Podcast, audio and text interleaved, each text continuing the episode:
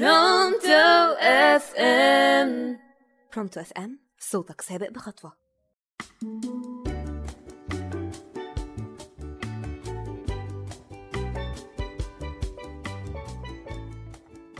يا مساء الفل والجمال على كل اللي بيسمعونا على راديو Pronto FM. ومعاكم دكتور نرمين رمضان في برنامج سفريات. وفي حلقة النهاردة هاخدكم في سفرية بيحوطها الكتير والكتير من الغرايب والمفاجآت والقصص المثيرة والعجيبة والمخيف إن هي حقيقية مش خيال علمي ولا فيلم بتتفرج عليه. ودي حاجة تقدر تشوفها بعينك بس فوق مستوى استيعاب العقل البشري. ودي من عجايب خلق الله سبحانه وتعالى. وهنتكلم عن ظواهر خارقة للطبيعة وليها شواهد واقعية بس من غير أي تفسير علمي لحد اللحظة دي.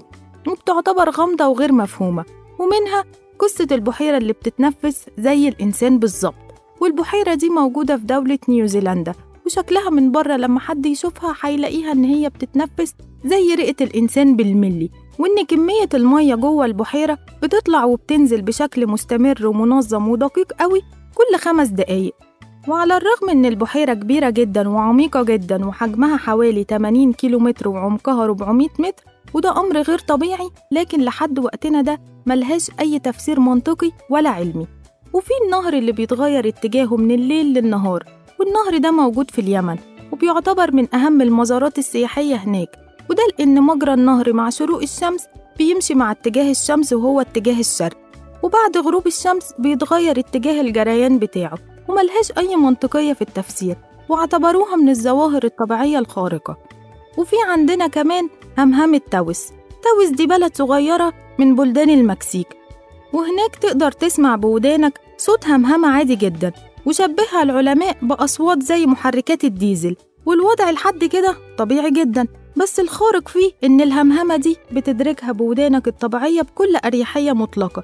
بس مفيش أي ميكروفون في العالم يقدر يسجل الصوت ده. ومهما بلغت دقته وجودته وكالعادة اعتبروها ظاهرة خارقة للطبيعة من غير أي تفسيرات. وفي القارة الأمريكية برضه وفي دولة البيرو بالتحديد في الصحراء الجنوبية لقوا بالأقمار الصناعية خطوط ورسومات غريبة اتسمت بخطوط نزاكة بسبب الغريب في الموضوع إن الخطوط دي بتغطي مساحة واسعة وبشكل كبير وصل ل 190 ميل مربع وبترجع الخطوط دي لشعب نزاكة وكانوا بيعيشوا في صحراء البيرو قبل 2000 سنة.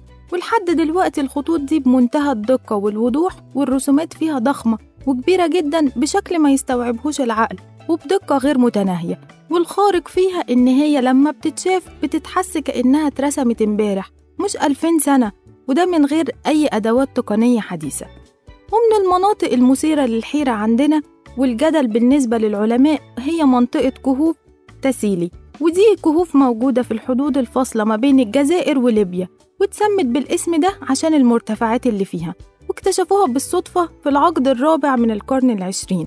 وفيها رسومات ونقوش عبرت عن وجود حضارة قديمة وكل ده كان طبيعي. بس المفاجأة إن الرسومات والنقوش دي كانت موجودة على جدران الكهوف كانت بتشير لمخلوقات بشرية بتلبس أجهزة غريبة وبتطير في السماء زي رواد الفضاء وهم لابسين خوذ. والمؤرخين لما رجعوا تاريخ النقش قالوا إنه كان من حوالي عشرين ألف سنة. وبتعتبر لغز ملهوش تفسير.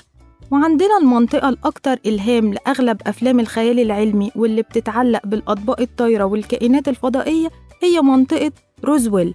بدأت المنطقة في نصف القرن العشرين وبالتحديد 1947 يعني بعد الحرب العالمية التانية بسنتين.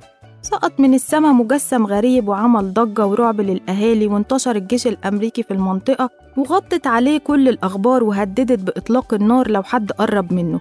ولقى الباحثين بعد كده إن الحكومة الأمريكية كانت بتخبي طبق طاير وفيه كائنات غريبة مش أرضية خالص. وفي التسعينات نشر طيار متقاعد تسريب لفيديو بيوضح عملية تشريح لكائنات غريبة. وفي سنة 1987 اندهش بعض المزارعين في قرية أسبانية وده لما اتفاجئوا بخروج طفل وطفلة من أحد الكهوف الموجودة. وكانت بشرتهم خضرة وكانوا في حالة يرثى لها وعياط شديد. حاولوا المزارعين يشيلوا من عليهم اللون الأخضر بس ما عرفوش وبعد خمس أيام مات الولد والبنت ماتت بعد خمس سنين والغريب إن محدش يعرف الطفلين دول أبدا ولا إزاي ظهروا ولا كانوا فين وفي نظريات بتقول إن دي تعتبر كائنات فضائية جت على كوكبنا. وفي ظاهرة غريبة اترصدت في بلد صغيرة في رومانيا بتظهر في الأرض صخور غريبة ألف عنها السكان الكتير والكتير من القصص والأساطير حيرت العلماء على مدى سنين طويلة. وبتظهر الصخور فيها منفوخة وبتتحرك على الأرض واعتبروها العلماء زي الكائنات الحية. بحكم إن هي بتنمو وبتتكاثر وبتاخد أشكال غريبة في الحجم والمظهر. في منها بحجم كف الإيد ومنها بيكون ارتفاعه أكتر من أربعة ونص متر. واتشافت الأحجار في أكتر من عشرين موقع في رومانيا. وتم وصف حركة الصخور دي بالإبحار. وده لأن هي بتنتقل في الوديان من مكان للتاني من غير مساعدة أو تدخل خارجي.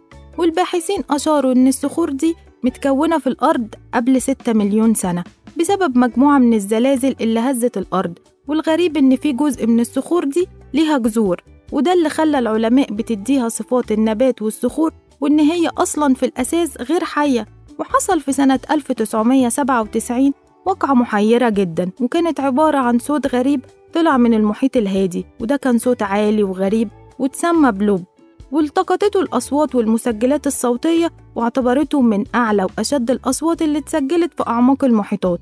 ومصدره مجهول لحد دلوقتي ومحدش يعرف عنه حاجة. وحددوا مكان الصوت وكان عند الساحل الجنوبي لأمريكا الجنوبية. وكان مسموع على بعد 5000 كيلومتر. وبالرغم من إن الصوت فيه شبه كبير مع أصوات كائنات بحرية تانية وحتى الحوت الأزرق بيصدر أصوات قوية بس مش بلوب خالص وصوت بيفترض إنه الكائن غير معروف ولسه محدش اكتشفه لحد دلوقتي وفي فرضية بتقول إن الصوت ده كان نتيجة لانفصال جبال جليدية وتم تسجيل أصوات تانية بس ما تسجلش بلوب تاني من ساعتها. وفي واقعة غريبة من الحالات الخارقة للطبيعة سجلتها الشرطة الأمريكية في ولاية فلوريدا لقوا أرملة في بيتها منصهرة تماما.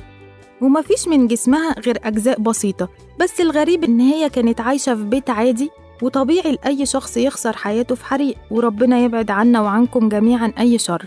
بس الخارق للطبيعة إن درجة حرارة الحريق كانت أكتر من 1500 درجة مئوية ودي درجة حرارة مستحيل تخرج من أي مصدر حراري طبيعي في بيت وما بتطلعش إلا من مصاهر ضخمة أو محارق مخلفات شركات صناعية كبيرة. وفي الآخر أقدر أقول لكم إن الأحداث والوقائع الخارقة للطبيعة كتيرة ومش هتنتهي وده لأن ربنا سبحانه وتعالى قادر على كل شيء وهيفضل الكون مكان مثير للغموض والغرابة والتساؤلات. ويا رب تكون الحلقة عجبتكم. كنت معاكم دكتور نرمين رمضان في برنامج سفريات على راديو برونتو إف إم. وأشوفكم في سفرية جديدة. سلام.